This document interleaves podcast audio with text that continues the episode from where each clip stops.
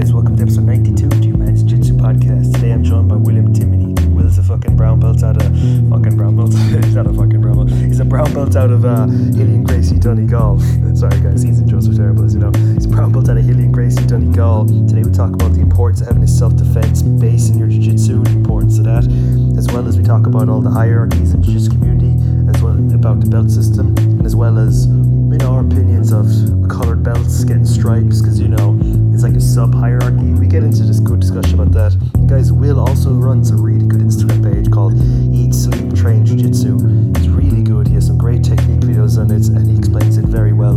Uh, guys, I really suggest taking taking a look at it because there was one ankle lock in it, the entry, the Kyotera ankle lock. I wasn't getting it at all. I watched his video. I'm like, that makes so much sense. Anyway, guys, I'll leave you with how Will got started in Jiu Jitsu. Yeah, before jiu-jitsu, I was playing kind of a decent level of basketball. I was playing National League basketball, and uh, maybe 2014. Then um, I started in this fitness gym in, in Donegal Town, DT Fitness. Shout out to the boys, um, Brian Nettie. Um, I started in the fitness gym there, and then I was walking out the gym one day, and Brian Gorman, who's the coach of uh, Rilion Gracie Donegal, he was a purple belt at the time, and he was running like a beginner's jiu-jitsu course. And he goes to me, "Oh, William, would you be interested in this?" And I was like, "Oh yeah, sounds good. whoever put me down for it." It was on like the following Tuesday, and I missed the first day. Like if one of the members of the family was unwell and I couldn't make it, so I went into the gym on the Wednesday then. And he goes to me, "Oh, I suppose you're you didn't turn up last night. You know, I suppose you're not interested." And I would have walked out the door and said nothing if he didn't say it to me. But he he said that, and I like, "Geez, Brian, you know, fucking um, member of the family took ill and I couldn't get in or whatever." And he says, "Oh, Grand, come the next Tuesday." Man, I came in the first day, and a few of the lads there they knew what Kimuras were and key locks and arm bars and all this, and I'm sitting there watching it, going, "What fuck is this?" Like, you know, because we started everybody on the ground, you know, so you're on the ground and someone gets on top of you, and you know, basic key lock type thing, you know. And I was like, "This is kind of cool." And then at the end of the the, the training, then he goes, "All right, one minute, guys, get a partner and just wrestle, just see how you just get on or whatever." First, minute, first, first minute's over. You know, he just kind of wanted to see, you know, because some people have natural ability. You know, like yourself, you see people in Mm. beginners classes, you see them, you're like, fuck, that person is good at taking people down or is good at, you know, uh, using their body weight and staying on top of people. So after the first minute was up, he was like, switch partners, and everyone was looking at each other going, we're all fucked now. Because everyone was tired after the first minute. Because Ugh. your natural reaction is to empty the bag, like just empty the load, like you're gonna. So you switched up, went to the next person, and uh, so we've done like seven weeks of that, and then Brian goes, anybody that's interested. So it was maybe eighteen or twenty people uh, had done the beginner's course, and he says anybody who wants to come to the full term classes, you can start, you can come from Monday. So uh, I went in the first day, and maybe five of us came from the, the beginners class, the twenty of us. Five of us Mm. came in, and he just we're all lined up, and we're all bowing in. And Brian just goes, he looks at the lads. They're all maybe there's maybe two blue belts, and the rest are like white belts. You know, three, four stripe white belts. He goes to lads, I've got you some fresh meat, and I mean. Talk about getting your ass kicked, man. This for months. Like I used to go home, stare at the wall, like and my girlfriend at the time would come in. She was like, "Oh, is everything all right?" I goes, "I don't know what's happening." Oh, we all know how it is when you get your ass handed to you and you drive the speed limit home with no fucking music on. You're just fucking giving the thousand yard stare out the window, out the windshield, and you're just all you're all you're thinking about is just the ass whooping you ensued. You're like, oh, for fuck's Oh, sake. it was it was ridiculous. Like I'd like be there, and she'd be like, uh, "Maybe, maybe you shouldn't do this." You know, it's like I was like, "No, I need to know how to stop this." It goes like, "I'm, I'm like six five, five six six, and I'm about at this stage, I'm about maybe 18, 19 stone. I couldn't keep a fourteen year old kid off me. Nathaniel Doherty, you know who you are. he was like he was a 14 year old like wee potato and he was arm barring me choking the life out of me and i couldn't stop him i couldn't figure it out like in my mind it was like worst case scenario if someone took me down i'd be able to like push them off and stand up and get away like i'd know i'd know like fucking thoughts of like, oh, I'm gonna, I'd be able to beat this person up or be able to kick their ass or anything. In my mind, I was like, I'm big enough now to push people away, get away. But like this went on like for years, like beating the fuck out of me, and you know yourself, you kind of start getting the lay of the land, you're get a wee bit better, and you start getting skills, and you start, you know, submitting people yourself. And I think like the first time you submit somebody, you're just like, this is the real deal. This is the shit here. This is what I want to do. You know. Mm.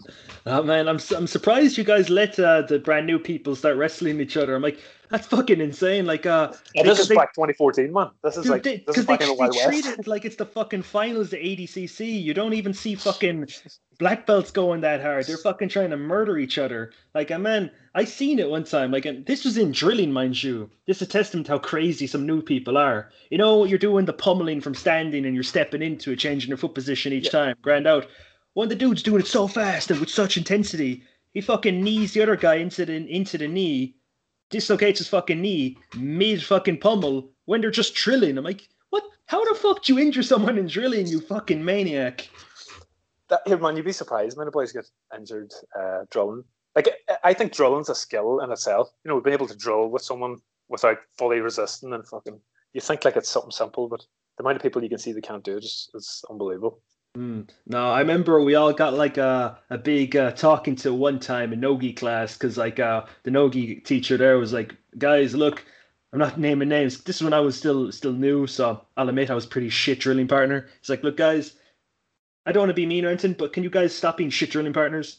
You know, offer like real, not not 100% resistance, but authentic reaction. If someone's trying to leg drag you and you're able to swing your leg over to try and retain guard, do that so they can be aware of it and give them real reaction, just not with a thousand percent resistance. Like if they're doing exactly. something obviously wrong, get out, get, do do something. Don't don't be like a floundering fish. Like don't just lie there and let somebody do it, but at the same time, let them drill the technique. Let them mm. do what the coach has, has demonstrated. You know, mm. but um, yes, you'd, you'd be better off getting a grappling dummy then if no one's just if they're just not going to do anything. exactly, exactly. You know. Um, yeah, so that was I started back 2014, and I've been kind of at it since. Like a, it's um like the gym when I started, like maybe those we were training like just six o'clock Monday, Monday to Friday, you know, every evening, and um, there was maybe eight to ten regular students there, and like to to see what has grown to now, like like Brian has actually taken his own. Um, so we were upstairs in the DT Fitness in the in the gym, like matted area. We were upstairs there. We're, up, we're there since 2014 till uh, till there just before the last lockdown. And uh, since then, Brian's taken like the unit next door, and it's going to be like Rilion Gracie Donegal Academy. You know, it's a full, fully, full time uh, martial arts academy in Jiu-Jitsu. Mm.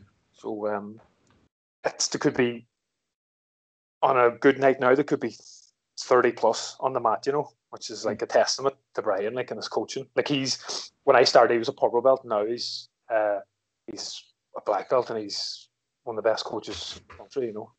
Mm. No, I get you. Also, man, like uh, one thing I'm curious about as well with everyone is like your first experience of competition because I, I always love hearing how everyone's first competition go. Either they get choked unconscious. I heard of one story where your man choked this dude unconscious in like 11 seconds. Like, oh shit, maybe I shouldn't have done that. So my first uh, competition was. Do you remember? Do you ever do the Irish Jiu Jitsu League? Was nah, that about? That was uh, that was before my time. So the Irish Jiu Jitsu League used to have like one leg of it in Donegal, a leg of it in Dublin, and then in Cork. I think was the was another leg of it. And every year, like they'll switch about, you know, the order.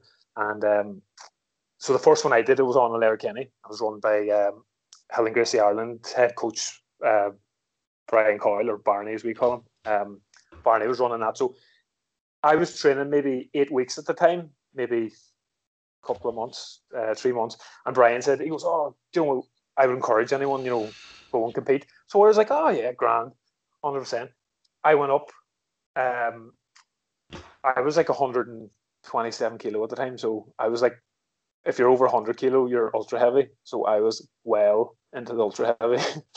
division. Like so, um, the first time I went in, there was nobody in my division. So um, Barney kind of said to me, "There's nobody in your division, so you can do the absolute division. So I stayed about all day, watched everyone compete, and then Barney goes to me, "Oh, it's time now for the open weight division." So the open weight division, you know yourself, is like the winners. So anyone that got uh, gold, silver, bronze from the their weight class, they entered the absolute.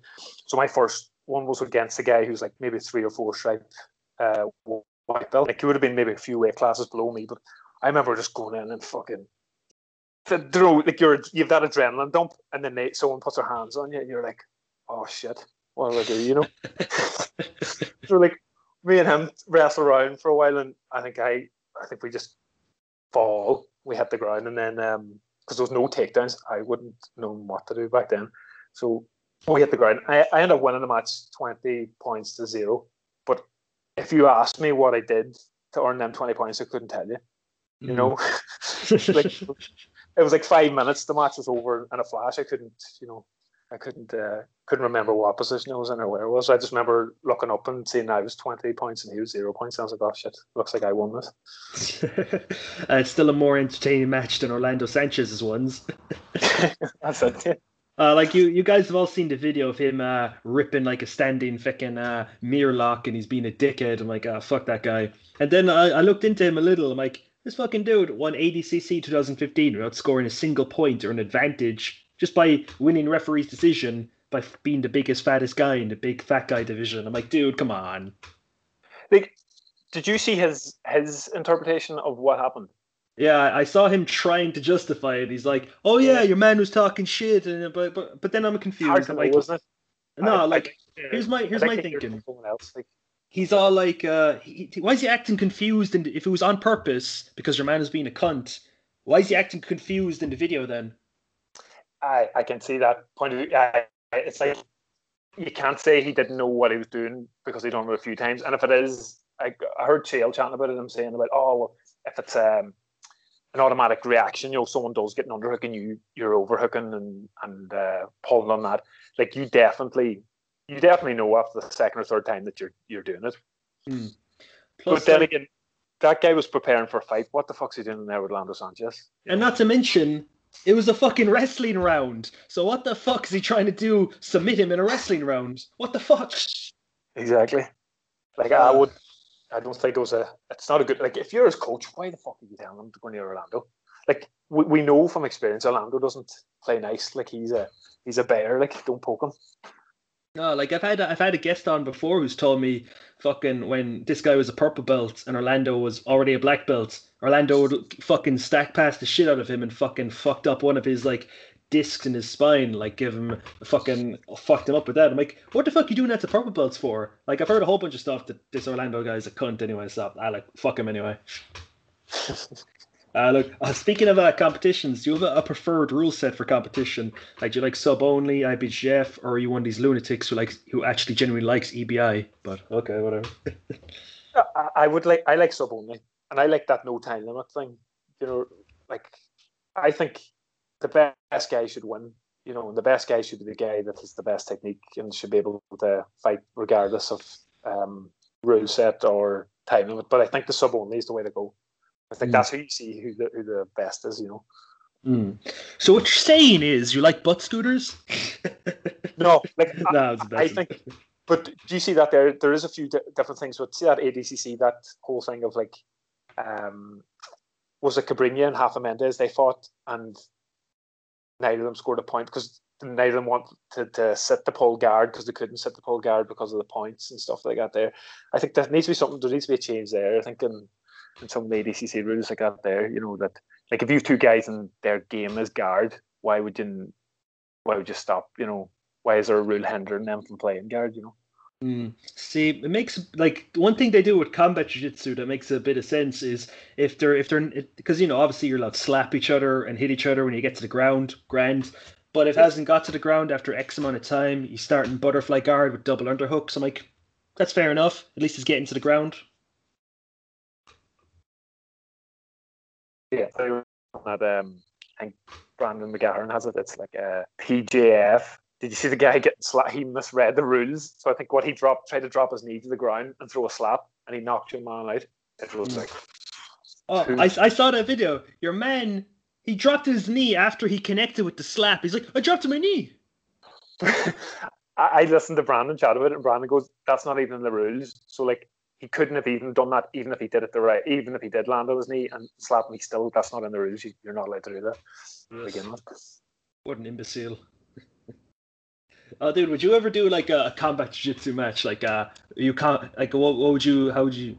How would you think you would fare in that? You just well, not to mention since you're lanky, you have a whole bunch of the long limbs. You slap the shit out of someone if they ever pull guard. Like, dude, why would you pull guard in combat jiu-jitsu? You're just asking to get fucked up. Then You'd have to you'd have to be very confident in your guard game to be able to pull. It's like you know your man, uh, Scottish light heavyweight in the UFC. Um, Craig Paul. Like imagine the confidence he has in his guard. That he pulled guard against another light heavyweight that could probably knock him out with a hammer fist. You know, that's the kind of level of guard you would need to have. I think to to be doing that in combat jiu-jitsu. But uh, Mm. I, I would do it. I, I would definitely take a combat jiu-jitsu match. I wouldn't. Uh, but again, like you'd need to be tra- like it all depends how you train. Like if you're not someone, if you're someone that doesn't train for strikes, the combat jiu-jitsu is like it's going to cheat. Like if you're not training for that realm, it's probably not for you. But uh, we do train a lot, like for strikes and stuff like that. You know, we do a lot of we do strike. Uh, you know, getting someone this ground and pound, doing those type of rounds in the gym. Like so, we do train for that type of thing. So it, it would uh, it'd suit me now. no, I get you. Uh, see, but like uh, one of the crazier things when people get put you put people into submissions, then you slap them as well. Like I remember a guy. Well, this, this is this isn't a submission. This guy just got gift wrap on a guy and just kept fucking whacking him right in the face until they, the ref just stopped the fight. Or this other dude put a guy in a triangle, and while he's trying to, he's breaking down his posture and he's trying to fit, fiddle the arm to get the good angle. He's like slapping your man right in the face to get the get the triangle finish. Like that would be so annoying. Did you see that someone do that um, in the combat just I think he got a triangle and he rolled into a mounted triangle and then he just continued to slap the boy's face. Like in your man who was in the triangle, he was nearly handing his arm to him to armbar him, and he was like, no, I'm just gonna slap. This is more fun. uh, I want to win a jiu-jitsu match by TKO. or by or those fucking lunatics that fight to win where they fucking they're allowed slam. I saw this blue belt match and your man he this guy pulled guard and your man would stand up with guard, jump into the air, like put his knees back as well, and do like a fucking swanton bomb right into the fucking mat. Like, you'd hear the mat all rattling and shit because it's you know it's like a stage and shit. He done that like nine fucking times in like twenty I seconds. I saw this video. seen that video. Like, fair play to him. He picked him up. so it's like, like if you can pick him up, you can slam him. But it's mad that when you see someone do that, doing your slam the first time, why are you not making the adjustments to hook his leg? Like, why are you not making adjustments so we can't do that again? You either, either let go, like why let yourself be slammed? Like, Mm. fuck me. Yeah, like you know, like especially the second time when he's about to stand up, just open your guards and like play De La Riva or something. Because like I, I, I, if it's the same video I'm thinking of, your man went full Rampage Jackson. He was like, I'm going to drop this dude on his head. I don't care. Oh, fair play to him. Bunch of lunacy, I tell you. But man, uh, one thing I'm always wondering with people is like uh, a big, big thing to help me when I was starting off was going to seminars. I learned so much, and so much of that stuff still part of my game to this day. What was the first seminar you attended, uh, and can you remember what, what they were teaching? Um, seminars like I, I haven't gone to too many. You know, I haven't went to any big ones like Hard Gracie or anything, anything like that. We've had a couple of like in-house ones where we've had like black belts from Master Rilion's gyms come over to us. You know, um, but if you're saying like technique that I've picked up from them, Hmm. I went myself and uh, Brian and Barney both went to um, New York, so went to Renzo's for a week back in 2017. And John Danaher showed something that's like stayed with me, like from Blue Belt. It's something that I use every day. And I was like from the close guard or from half guard, he was gripping. So say in the gi, he was doing a cross grip on the wrist. So he was grabbing, but not not down where you would grab usually around around the wrist. He was grabbing just maybe a couple inches up from it. He was grabbing and rolling his wrist to the ceiling. So you're getting maybe five or six more inches, you know, of the arm when you grabbed it. And then with his outside hand, he was grabbing behind the oxter or behind the armpit, and he was holding the material. So you think of the material that's in under the arm, and he was grabbing there. And I was just like, that's a serious grip. And he was using it to either take the back or if the person went to posture up, you would like armbar them or triangle them. Oh shit! that. It just made sense. Don't don't someone shows something and you're just like, that works for me. I can immediately use that. And that was Hmm. like one line technique. It's just stay Oh man, you you gotta put that in your next technique video, man. That shit, that shit's golden, man. Oh, I, I will 100%. I'll show because I'm see the way I, I, I'm doing the videos at the minute. I usually pick a position and I'll show how to pass the position, how to sweep from the position, and then how to attack it. And that I'll do that as part of the close guard one. That's the that'll be my next one. I'll definitely put that in. Oh, you put up one. It was either today or yesterday about like a smash pass from fucking uh, you t- playing t- uh, passing single leg X. That was a really Pass good one. Yeah, That's oh, man. I'm a fan of that. I'm a fan of smashing or folding, passing and stuff like that. There, just it suits my body type, if you know what I mean. But um, I love. That's uh, my, I, I'd much rather if nobody knew how to pass single leg X, so I could actually have a chance of doing good. But what, you know, you were actually. I had a guy stop me in um, a local filling station as I was putting petrol into the car and shout out the window, going, "Why are you showing people how to how to pass that?" Because that's my thing. I'm like, dude. dude, You need to get better. Like, it's not. Don't be blaming me for showing people how to pass it. You know? play play full X. Yeah, play volley. Exactly. Play volley. No, I, I I like full X a lot more lately. I used to fucking hate it so much because you know I'd either never get anything from there, but you know I get I get a good sweep from there. Little adjustment to the fucking Mikey Musumeci style footlock, and uh, I ma- I manage now. Do you ever play any uh, false Oh, sorry. X? You ever play any false X? Oh, you mean like um reverse X? Like uh uh not really. Like uh, I play I played occasionally in Gi to get to saddle, but like not really on its Yes. own. I don't know. I just I don't really play it with it much. It's uh, I think it's, it's a nice one. It's like if you're switching from single leg X to X guard, or even just going from straight from single leg X to false X, like it's uh, it's a good one to keep them on their toes, especially if you can give them stretch out the X guard. You know, it's a nice, nice, uh, nice option. Mm. I mean, you know what they say: X gonna give it to you. Fuck, waiting for you to get it on your own. exactly. I can't. I can't help it, man. I, I love terrible puns. Oh man, uh, here's one of the fairly recent questions I added, and I, I love hearing what people say about this. Is there anything in the BJJ community or grappling community or anything as a whole that you don't like and you change if you could? Like if you see it on like a Facebook thing or an Instagram post, like man, I can't fucking stand this shit. Like what what would you change if you could? Um, I think it's not probably something that's happened at the minute, but it's probably something that I would hate to see happen. Is um, the jiu-jitsu community in Ireland going down the ball ball route, you know, of rivalry with like within clubs and stuff like that. There, do you know the way like with ball ball and GA, like one Mm. club doesn't speak to another club. There's no cross training like I think Ireland at the minute is a great place where you could go to Andy Ryan's in Dublin, or you could go to Dara's, or you could go down to Liam and Cork, or you could go up to Torres and Derry, or you could always welcome and Rilion Gracie and Donegal. You know, I'd hate to think that we'll get to a point where we couldn't do that, or that there's going to be that much rivalry between clubs that you couldn't just pick up the phone or go on Instagram or go on Facebook and message the club and come and train. That's uh, I'd like to. I, I would hope that we wouldn't go down that route, you know. Mm. Nah, see, I love going to other gyms and like I've never had a problem at any of them. You know, everyone's always been nice and friendly. You know, I've always texted them ahead of time, obviously. They're like, oh, can I come Yeah. by? Yeah, you can come by. It's all good. And man, I always, you know, plus, you know, they could be, I, I relish the opportunity to go to it. I think if you don't go to other gyms to train, you're really fucking yourself in terms of getting better sooner. Because, you know, they could be doing something that you never even considered. You're like, oh, a leg lock. Oh, what a quaint Yes. notion. You know, like, um, but man, I really hate, like, I know some gyms are like, oh, you're not allowed to go to other gyms. It's not even the other gym's fault, where it's like, oh, we don't want you. It's like, you can't go there.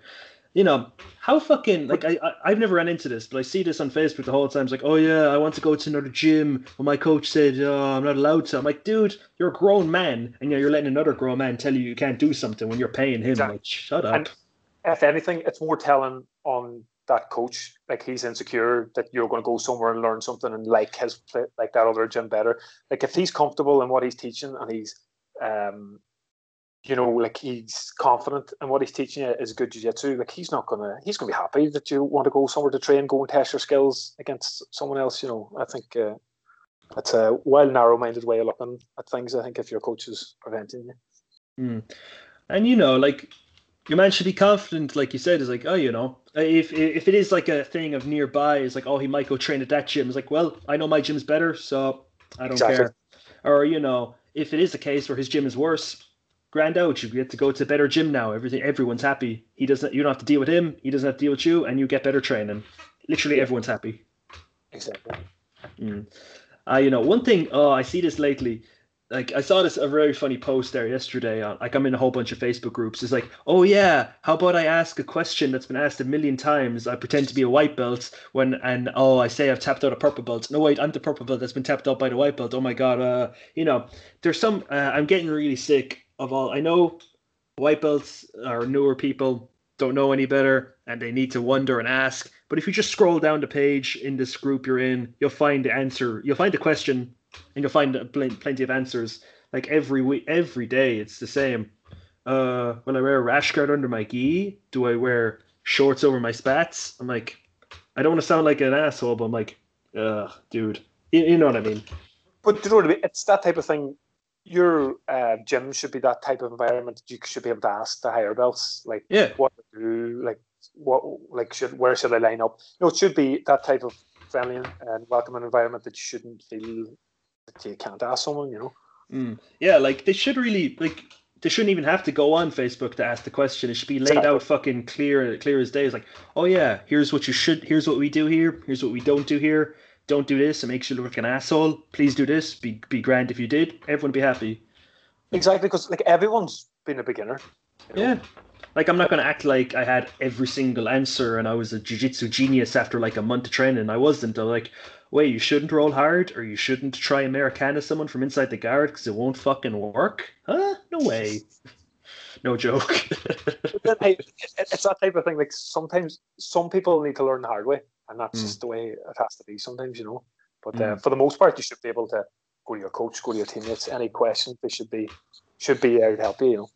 Hmm. No, I get you.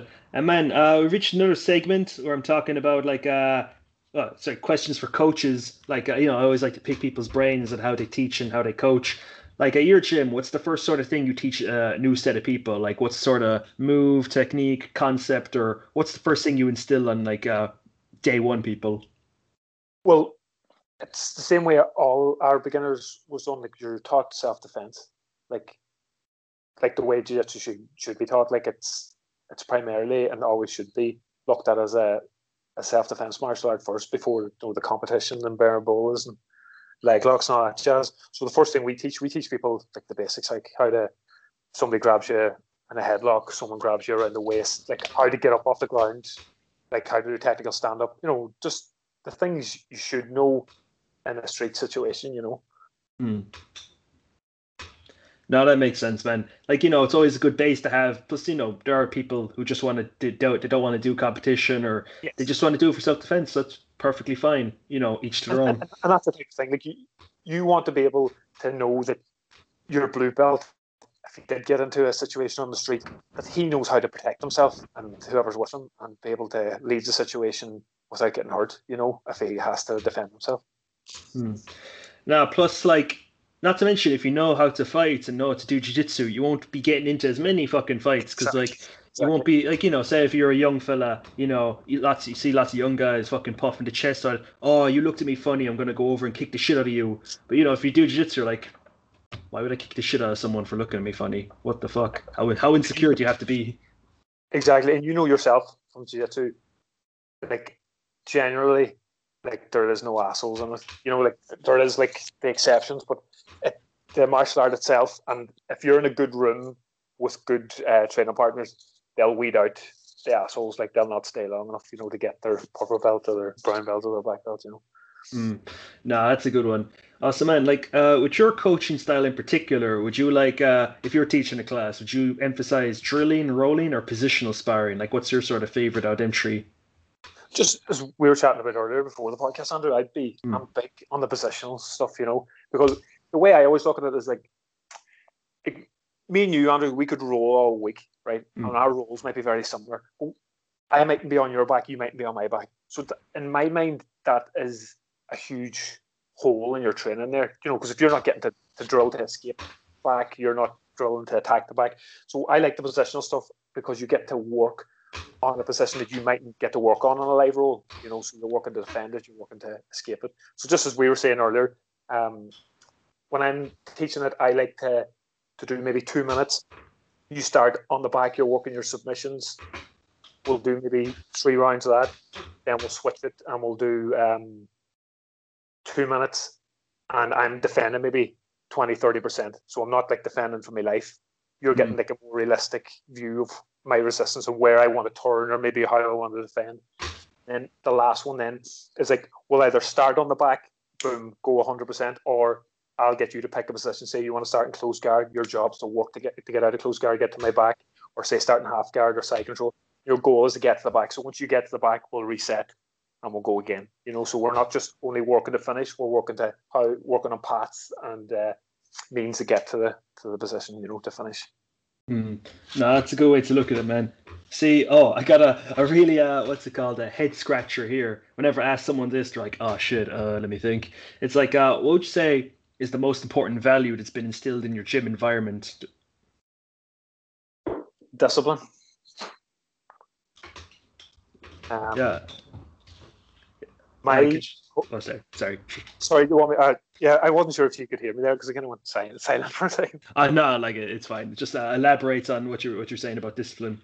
So discipline and um, I, I'd say that's that comes from the top. That comes from my my coach Brian. Like Brian's in martial arts for 14 years. Like, and I've I've watched him like train two three times a day. So he'll do like jiu-jitsu in the morning. He'll do strength conditioning. He'll do training in the evening, and he's been doing that like for over a decade now. And like watching him do that, kind of I think it breeds that into the the club. You know, with him competing and him pushing himself, I think it lifts everyone else in the room, you know. And it's rubbed off on me big time because like everything he does, I do, you know. It's like not only from his game, but from his like uh, his coaching and from his, uh, his his training and his, you know, always, always, always working, you know, and progressing and getting better, you know. So I and I can see it on people because there's people that started in our gym and they might have done like one or two days a week, and next minute, six months in, you're looking at them, they're there five, six days a week, and I think that's that comes from Brian, you know, that comes from the discipline and you know commitment that he has. It kind of rubs off on everyone else in the room, you know. Mm. No, that's good, man. It's always good to be surrounded by uh, other people who are as insane about it as you are. 'Cause, you know, Exactly. like Like-minded uh, madman, like, you know. no, man, like you know, you need people who are as insane as you. Like sometimes, you know, if there are, if you aren't surrounded by people who are as crazy about jiu-jitsu as you are, you're like, oh, for fuck's sake, you know, if eh, say everyone around you is a hobbyist, not shit on the on the hobbyist by the way, but Oh, they have, you know, you know, they've they've you know kids, family, a job, and all that shit, so they can't be trying to do jiu-jitsu twenty four seven with a fucking twenty something year old. But you know, it's a bit annoying sometimes. You know how it is. Oh yeah, and, and and you man, you would have seen it yourself now when um, we're going through this lockdown stuff. Like you, you kind of think that you're a madman because you want to train every day still, even though we're going through what we're going through. But like it, it is it is good to spend time with people that, as you say, have the same passion you have for it. Mm. Plus, not to mention, like, like the biggest thing when I'm talking to people, like, uh, they say it wasn't even really the jiu-jitsu that they missed the most. It was fucking talking to people and seeing their buddies. You know, the jiu-jitsu. You know, that's like the best thing about jiu-jitsu, in my opinion, is you know you're surrounded by people that you know you wouldn't really be friends with in any other situation. Like one thing I'm trying to, I, I, I reminded myself of, like, uh, I'm this Brazilian fella came over to our gym about three years ago, and you know, uh. I'm really really good friends with him now. He's one of my best friends, and I'm like, I never would have met you if it wasn't for jiu-jitsu, man. You're like you're like my bro, bro. You're like my bro, bro. it's crazy crazy to think that you, you would meet some of these great people, you know, some of your favorite people in the world without this fucking weird ass martial art where you wear pajamas and choke each other for fun. That's the beautiful thing about it, man. Isn't? I think it's the camaraderie, like from being in the gym, and even there, like when I when I meet the guys, we might meet them at the filling station or something out there. You might meet them in passing if you're walking through town. And it's, it's like when you see each other, it's kind of like you like it's a special bond, isn't it? Like you know, it's, hard to explain to people that don't train like what it's like. You know, Mm. because like, these people are seeing you at your worst and seeing you at your best. Like you, you spend time with like your second family. You spend time with these as much time with these people as you would like your brothers or sisters or your mom and dad. Like it's that's strange. Like Uh, and the best part is, if your second family ever piss you off, you can try fucking strangle them. and, and, and, there's no court cases anything. It's, Yeah, you know, it's all good. Everyone's happy. Oh, you know. Also, guys, we've reached a segment of the podcast like to call around the specifics. It's just a bunch of random questions, some about jiu-jitsu, some aren't about jiu-jitsu. So, William, do you want to do a round of specifics? sounds good, man. Yeah. Excellent. Oh, man, what would you say is your favorite gi in your collection if you have one? So at the at the moment, I'm sponsored by uh, Soul Taker Fightwear, and they sent me this Black Panther gi. And it's, Ooh. my favorite at the moment. It's kind of one of those ones, you know, like we were going through your pile of gis, you're like, oh shit, that's not washed. That's the one. That's what I'm looking for. Uh, looking for every time I pick it out. So shout out to Danny Lewis and the boys of Soul Taker for looking after me. No, I saw. I think. Uh, I think I saw you. You wearing that? Like, were you wearing that recently? Because I'm. I'm thinking of a gi. I'm like, is that the one he was wearing? Like, were you wearing it in the past week or so on your on your on your page? Yeah, it's the black one. So like they sent me like rash guards and stuff of it as well. Um, Ooh, yeah. sweet man, it's very nice. Mm. Oh, dude. Um, I got a sort of a, I got a question. This is a good one. Like, I just added it there. Like, uh, stri- like, what's your sort of opinion on like stripes for colored belts? Like at our gym, we only do it for for white belts, and then you just don't get any stripes. Yeah, obviously till you're black belt and you get degrees and shit. But you know, what's your thinking? Um, I think like, it's something that never kind of drove me, but I can see why you would have it because you know yourself, man. It's a it's a fucking grind. Like especially when you like from going from white white to blue, it kind of happens. It does happen kind of quite quickly. You know, within the first couple of years. You know, depending on on how often you're training, but. Between blue and purple, blue and purple could be a long stretch. Purple to brown can be another long haul like I think you know when you get to brown, I don't know if stripes are that important because you know the blacks are in the corner, but for the color belts, I, I still I think it has its place, you know, because it's good for people to be recognized for their, you know, because you can go through a slump there where you think you're not improving, and a wee stripe there can do can lift your spirits and stuff, you know. So I, I can see a place for it, you know. Mm. Yeah.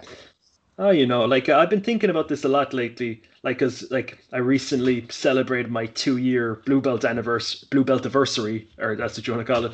You know, like uh, you know, I've been a blue belt for two years, haven't gotten any stripes or nothing. Like I got, I got, you know, got the four when I was a white belt. That kept me going for a while.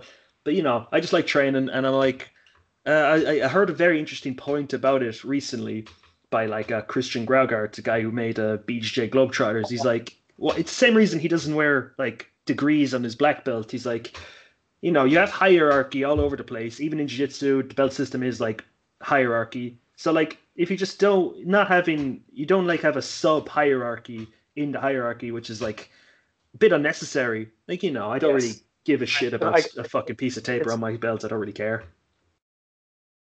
I, I can see that. I can see like I can see his point hundred percent. Yeah, like why why is it like if you're if both of you are blue belts, why is a guy that has three stripes on his blue belt better than the guy with two stripes? Yeah, I, I know what you mean. Yeah, that's uh, it is strange. Or like one time I was rolling with a guy, like I'd only been a blue belt for a few months and he had a three stripes in his blue belt and I whooped him. I'm like, well, uh, the three stripes clearly didn't help you. Like, not to sound cocker but I'm like, you know, I like, know what you mean, man. I understand it.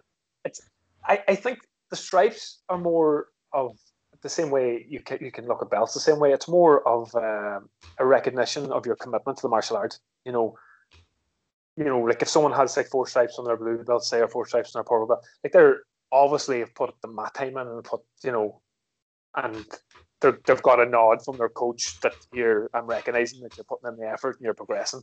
Like that's Mm. how that's how I would look at it. Like I wouldn't get I wouldn't get too hung up on it, and I can see what Christian's saying. You know, why would you have a sub hierarchy within a hierarchy that's already there? But um, yeah, I wouldn't get too like. I think it's just a nod from your coach. Really, that's the way I Mm. would look at it. ah, look, I heard a really good saying about it one time was when it came to stripes on your belt, you know, be cool if you got one, but don't lose any sleep over it. Like, you know, if Yeah. someone came up to me and put a whole bunch of stripes in my blue belt, I'm like, okay, that's cool.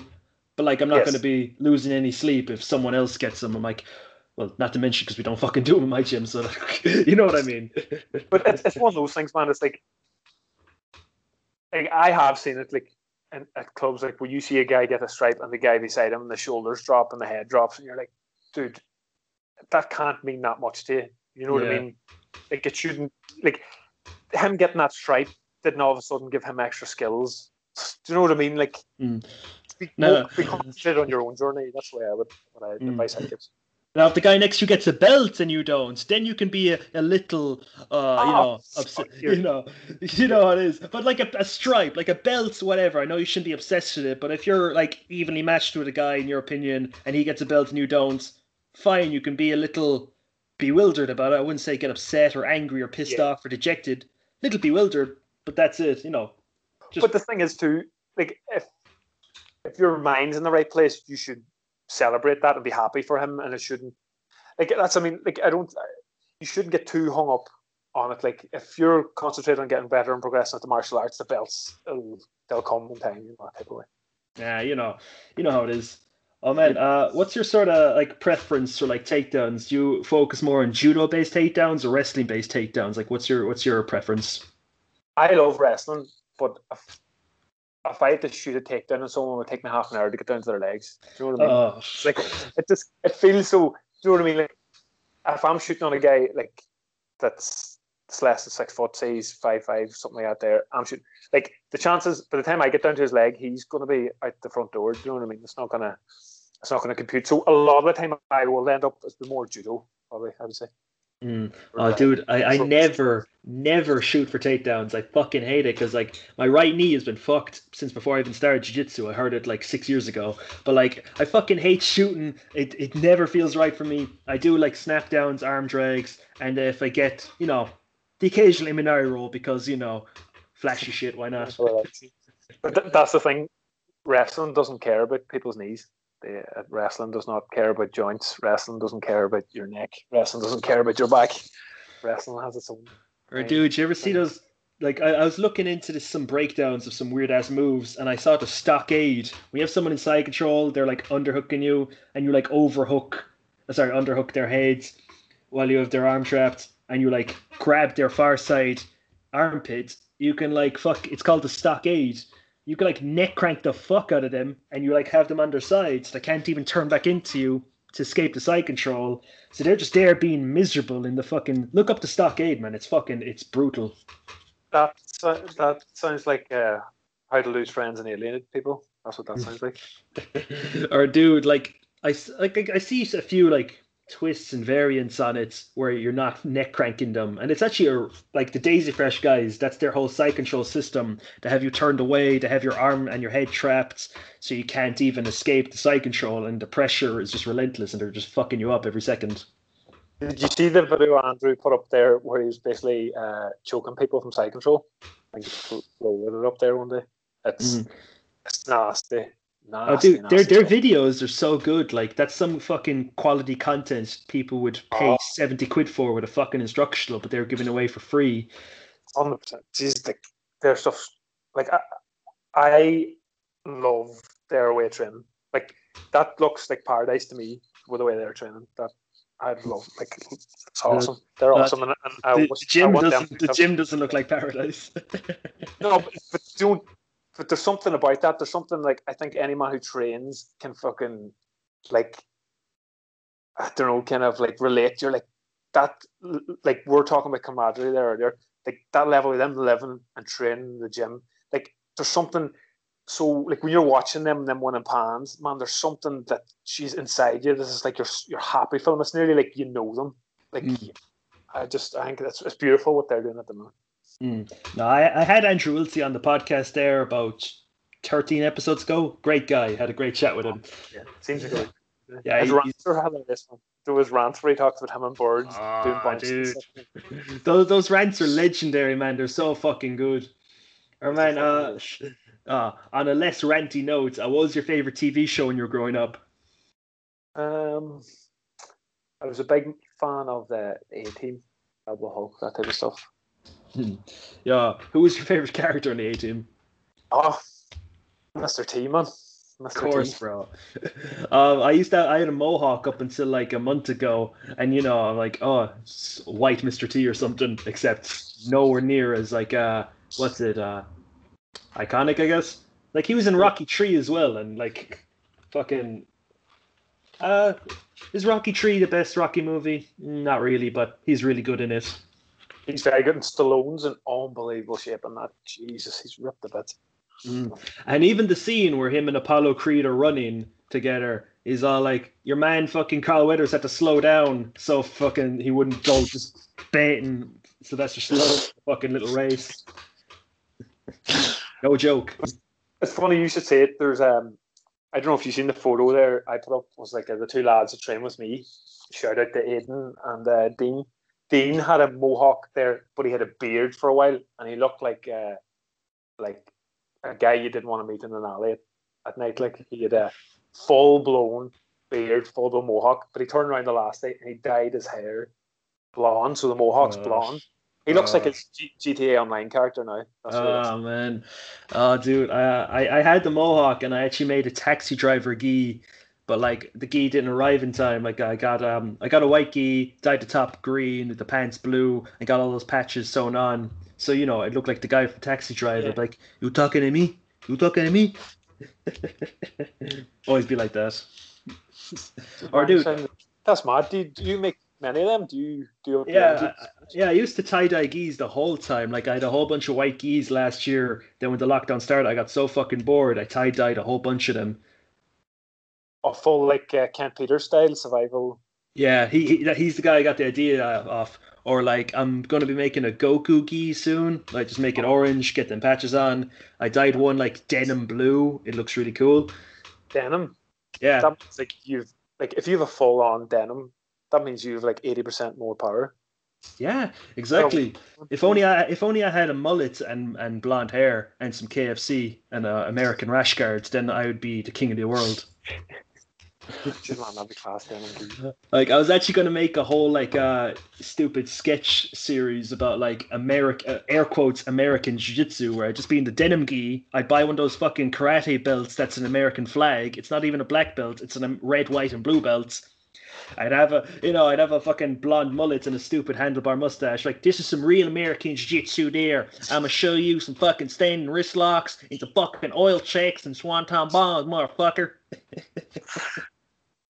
Yeah, man, you've you've said it now. You have to do. I might. We'll see. Uh, production value might not be great, but whatever. All right. Uh, what was uh, your most embarrassing injury, whether it be jiu-jitsu injury, a non-jiu-jitsu injury? Just the way you got injured was so fucking ridiculous that it keeps you up at Oh. night. Fuck, man, it, it still haunts me. Um, so remember I was saying earlier we were over myself and Brian and Barney went over to the states for a week to train in Renzo's in 2017. So our plan was we train for the week, like train twice a day for a week, and then do the Pan Ams at the end of the week. So obviously not thought very well true by us. So we're training twice a day.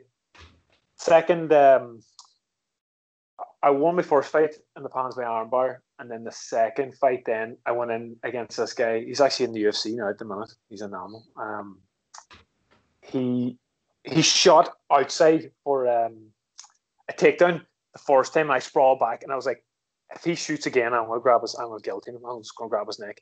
So I put my leg out. He shot, and I got right in, nice, good, tight choke.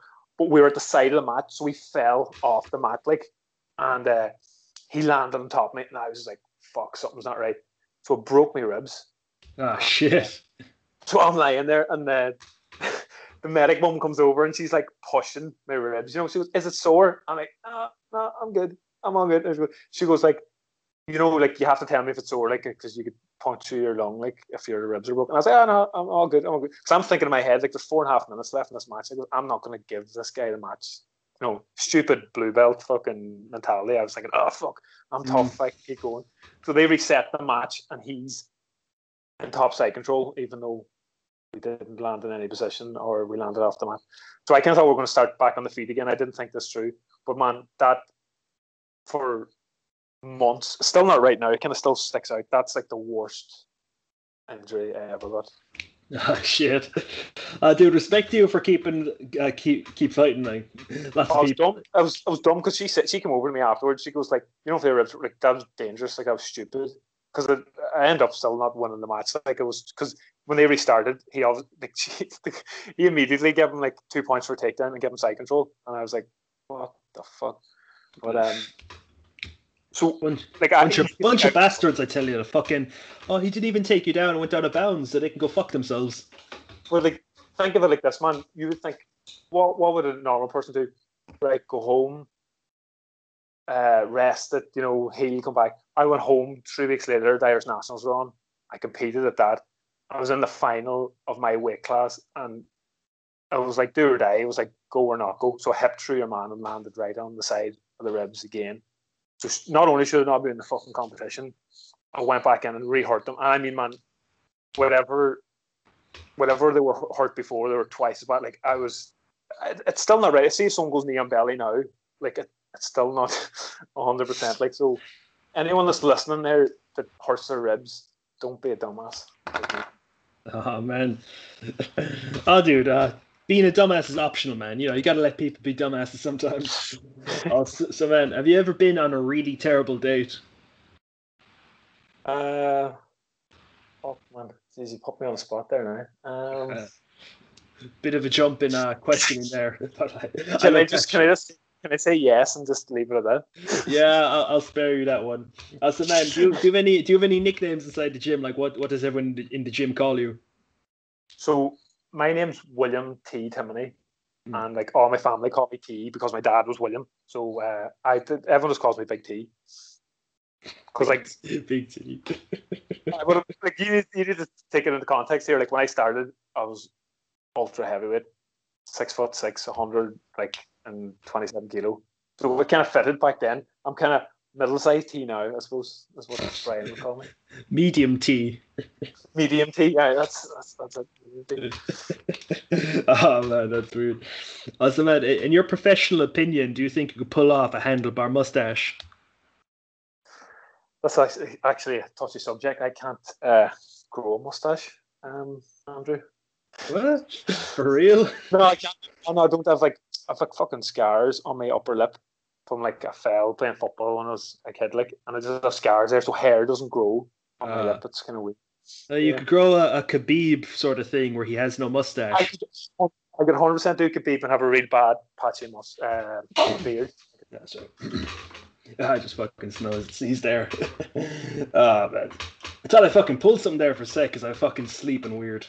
I sleep so weird, man. You know, you know how I sleep? Like, uh, I sleep like my fucking arms in an arm triangle. I have my shoulder right up against my neck, and I have my arm like out straight, and I feel like a hyperextension of my arm all fucking night. It's retard. I sleep so fucking stupid. Or sometimes I sleep with my head on my wrist, like I'm wrist locking myself all night. Does your arm not go dead? I don't know, man. It's so weird the way I fucking sleep.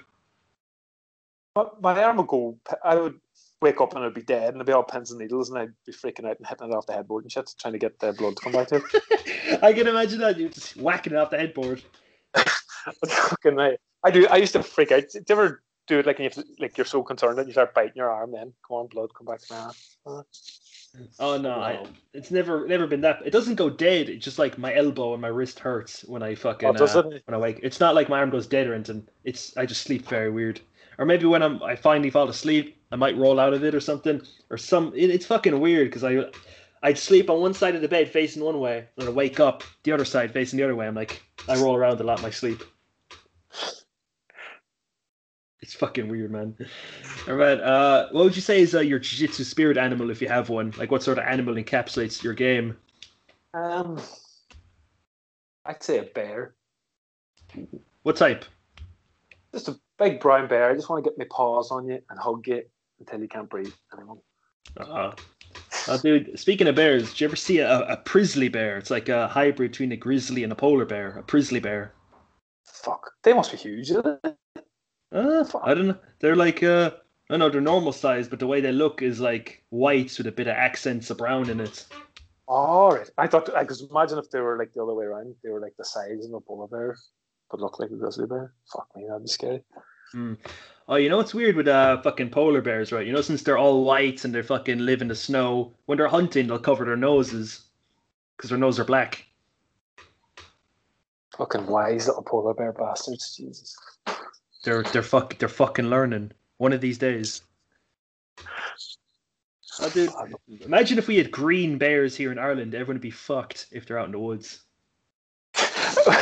funny doing wrong, but like uh, Ireland, it was like we had um, a black belt come over to train with us from the states. Like he's from Brazil, obviously, and uh, he was asking like me and Brian. He goes, "What's like the like what's the predator in Ireland? Like what's the big predator?" We were going, "Oh, it's the badger." You know, we are telling him, and he was like looking up. Like we were driving through like kind of kind of uh, like we're driving through the Gap, which is like two big mountains in Donegal. Like it's a famous, dangerous part of the road.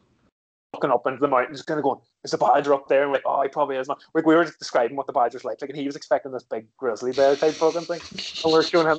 You want to see his disappointment? We showed him the fucking picture of what a badger was, man. This fucking little like dog type fucking thing. Oh man, one fucking time I was up at the neighbors having a few cans, fucking motion lights go off, there's a fucking badger in the front garden. I'm like, what the fuck? I like, yeah, we are way too fucking hammered to deal with this fucking badger, so we'll just fucking leave it. They're fucking. You wouldn't want to be corner. You wouldn't want to corner one of them motherfuckers. Dude, those things are. You thought honey badgers are bad. Those things are insane. And mm. honey badgers are fucking indestructible. Like, honey badgers don't care, man. They'll fucking they'll do anything. Did you ever see the, the video of them uh, where like I think it's a snake, it must be a cobra or something, some poison snake bites it, and it basically whatever it is about its blood, it like within like ten minutes, its blood works through the venom and it wakes up again, and it just grabs the snake and bites his head off. And you're like, what the actual mm. fuck is that? Or I saw this one where the fucking a lion is biting a honey badger by the scruff, but the honey badger has like weird ass skin and hide and shit, and it's able to like yeah. extend its extend its neck a little and bite the fucking lion in the throat and kill it. There's there's a video of like there's like a pack of lions and the honey badger is like like it's standing on its ground and the lions are coming in, they're coming in, and you can just see the lions going, It's not fucking worth it. Fuck mm. this motherfucker. Oh dude, it's like that thing. It's like, yeah, even if we win, this thing's gonna fuck us up, so let's just not fight it. Exactly. Yeah. It's like bears with Wolverines. Like Wolverines, they're so fucking scrappy that bears just leave it alone. It's like, yeah, this thing is not worth my fucking trouble, so fuck it. Exactly. Our man, we've reached the last question. If you created a guard, no matter what sort of, you don't have to think about the configuration of grips, fucking where your legs are, or what fucking if it's a lapel guard or whatever. If you created a guard of any description, what would you call it? Um Do you ever do you ever hear that, do that movie A Bronx Tale? Uh, I think so. Yeah, do you know like that famous scene where these bikers come into the bar and uh, your man asks them to leave and they don't leave and then he closes the bar and they beat the fuck out of the bikers then. Mm-hmm. He, he, he walks up to the door and he goes, "No, you just can't leave," and he beats the fuck out of the the uh, the bikers in the bar. I would call it a Bronx a Bronx Tale, but name like it's the movies T A L E. I would call it like Bronx Tale, like a like a lapel type guard. you could have the tagline on it then, like no, you just can't leave. Or the Bronx guard or something. Yeah. or a really good one I, I learned was a Gandalf guard because you can't pass it. That's very good. Somebody's bound to have some BJJ fanatics about that one already, have they? Uh, I don't think it's not really out yet. It's you know I only learned like one sweep from it and then a fucking bicep slicer. It's just like lasso guard with your fucking legs in an X guard configuration. That sounds like a horrible, horrible, horrible place to be. It's like super lasso because you can get the fucking fucking catapult sweep, but it's like amplified because of your X guard fucking configuration with your legs. I says to your man who showed it to us, Christian Woodman C, is like can we call that the trebuchet sweep? He's like, yeah, cool, bro. That's a really good name because you know it's like a trebuchet is just a really fucking big catapult. He's tidy, man. Questions a fucking tidy operator. Ah, fucking. Oh, dude, he has a new thing out there about back takes and shit. And since he's a smaller guy, he just loves getting on people's backs and smothering them. Fucking lunatic. Yeah. Okay, so guys, we've reached the end of the podcast there. If you want to follow William and Enton, it's at eat underscore sleep underscore breathe underscore jiu-jitsu. Did I say underscore enough? I'll have it linked in the description anyway. So if I if I said too many or not enough underscores, you can just click the link. Uh, so Will, do you have anything to say before we shoot off, bro? Oh, cheers, man. Thanks for your time, man. Yeah, thanks for yours, man. And guys, as always, if you want to follow us on Instagram, it's at Humans Jitsu and at Humans Jitsu Podcast. Adios, guys.